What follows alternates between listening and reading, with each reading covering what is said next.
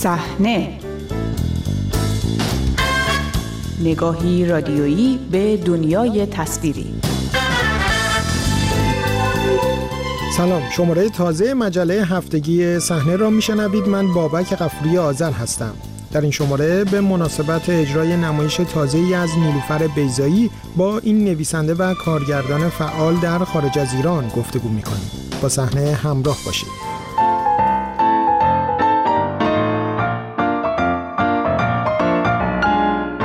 تئاتر،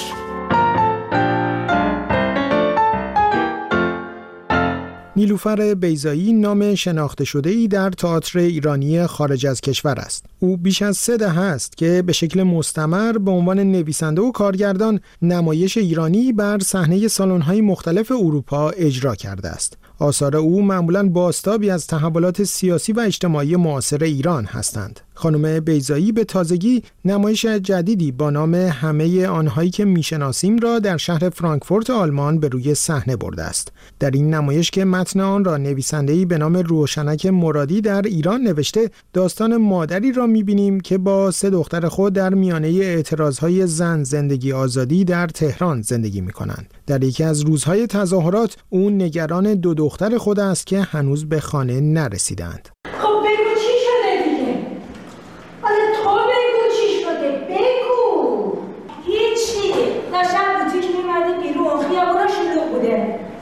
خب خب دارم میگم خورده زمین. پس تو چرا باید با یه چیز دیگه گفتی؟ بابا تو حال خودم نبودم که یکی منو برده بود خونه‌شون که نبرنم. کجا نبرنم؟ کجا میبرن این آدمو؟ خودم سر چیزی نشونه باشه. فیروزه بابایی، ملیحه بابایی، مونا اکرمی و مرمر تاجیک بازیگران نمایش همه آنهایی که میشناسیم هستند که قرار است هجدهم نوامبر بار دیگر در فرانکفورت و نهم دسامبر در کلن اجرا شود. این نمایش دومین کاری است که نیلوفر بیزایی از زمان آغاز جنبش معروف به زن زندگی آزادی مرتبط با این تحول اثرگذار اجرا کرده است. او سال گذشته هم نمایش از سنگ‌های بینشان تا مهسا دختر ایران را مرتبط با همین اعتراض‌ها اجرا کرده بود. گفتگو با نیلوفر بیزایی را با این پرسش آغاز کردم که با وجود اثرگیری معمول او از تحولات اجتماعی، چطور این بار به فاصله کوتاهی دو نمایش مربوط به اعتراض‌های زن زندگی آزادی اجرا کرد؟ ببینید، خودش اومد، یعنی من تصمیم نگرفتم که در این مورد کار بکنم، ولی خب به هر حال خودم مثل همه دیگرانی هم که به این جنبش و سرنوشتش علاقه‌مندن درگیر بودم و مرتب دنبال می‌کردم همه اون وقایعی که اتفاق می‌افته و نوشته‌های توی توییتر و آدمایی رو که در اون جنبش فعال بودند و غیره، و همه اینا عملاً در من این حس رو ایجاد کرد که باید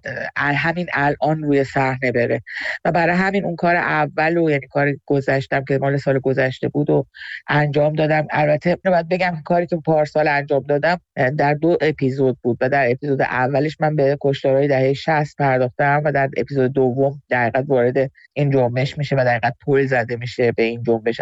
در اون کار اول در حقیقت بیشتر در به اون وقایع بیرونی، اون چیزی که در بیرون میگذره و انعکاس اون در جامعه و در آدما در حقیقت پرداختم و در این کار دوم بیشتر از زاویه درونی، از درون یک خانواده‌ای که در حقیقت با این وقایع درگیره و به نوعی در اون مشارکت داره میپردازم. احساس کردیم که حالا در واقع باید ببینیم که در لایه‌های زیرین اجتماع ایران ممکنه که این تحولات جاری چه بازتابی داشته باشه؟ دقیقاً، و از همین زاویه هم هست که این ارتباط بین مادری که با سه دخترش زندگی میکنه خیلی مهم بود، برای اینکه در طول نمایش ما با بخشای از زندگی اون مادر و تجربهاش به عنوان یک زن روبرو میشیم و در عین حال با سه دخترش مواجهیم که یکیشون هنوز به خونه نرسیده و دو تا دیگه در به نوعی رسیدن و در خانه هستن و هر کدوم از این سه دختر کاراکترهای مختلفی دارند و از نظر سنی با هم تفاوت دارند، در نتیجه یکی محافظه‌کارتره که یکی جسورتره و به هر حال سومی رفته به درون این جنبش و از مکالمات بین اینها و رابطه‌ای که بین این چهار زن در حقیقت هست از ورای اون ما به همون لایه‌های زیرین و اینکه چگونه این جنبش در این سطح از شهامت در این دوره شکل میگیره، به نوعی میرسیم ولی در عین حال با تناقضات درونش هم مواجه میشیم. تناقضات آدمایی که خواهان تغییرن و هر کدوم تا یک حدی آمادگی دارن که برای این تغییر حرکت بکنن. و احتمالاً در این زمینه هم تقابل نسلی هم مطرح میشه دیگه، یعنی همون چیزی که در جامعه میبینیم برجسته باشه. احتمالاً مادران با یک نوع نگرانی‌های بیشتری یا با محافظه‌کاری‌های بیشتری با این تحول روبرو میشن. بله، مادر در این نمایش به هر حال از نسل دیگری است، ولی در عین حال به دلیل تجربه‌های تلخ خودش در یک خانواده بسیار پدرسالار و به دلیل آرزوهای از دست رفتش در در چنین چارچوبی با دخترانش همدلی داره. اونتا به محض اینکه تبدیل به بها دادن، نزدیک به بها دادن میشه یا جایی که احساس میکنه ممکنه که دخترش از دست بده، مسلما مقاومت میکنه در برابر حضور اجتماعی اونها. این تناقض در درون خود همین مادر هم یک بخشی از تناقضات نسل‌های پیشین جامعه ما رو بازتاب میده. نویسنده نمایش شما در داخل ایران زندگی میکنه و سکونت داره و شما هم پیشتر جایی دیگر گفته بودید که به خواست خودش نامش اعلام شده. بله، خانم جوانی که این متن رو نوشت در حقیقت پای نام خودش ایستاده و متنی که بازتاب میده یک بخشی از اون جنبش رو، این خودش برای من خیلی ارزشمند بود و باعث شد که من حتما بخوام که این کار با همین شرایط هم روی صحنه بره، به دلیل اینکه برای من مهمه که این شهامت و این حضور آدم‌ها با هویت خودشون در چنین شرایطی چقدر اهمیت داره و این میتونه در حقیقت باز برای کسانی که احیانا به یک نوعی از محافظه‌کاری برمیگردن یادآور این باشه که نه، این جنبش به پایان نرسیده و این ادامه داره در درون جامعه و باید با اون همراه موند. خانم بیزایی، شما چند دهه است که درگیر اجرای نمایش در خارج از ایران هستین و در واقع بازتاب اون تحولات رو در این نوع کار نمایشی در خارج از کشور میدیدید. اتفاق اخیر رو به نوعی میتونید متفاوت ببینیم نسبت به موارد پیشین در چند دهه گذشته؟ تجربه خودم و اگر که بخوام بگم، چون من در همه دوره‌ها به هر موزلات و موضوعات اجتماعی و سیاسی پرداختم در تئاترام و برای من مهم نبوده که در اون لحظه چقدر از اون استقبال خواهد شد یا اینکه این موضوع مدر...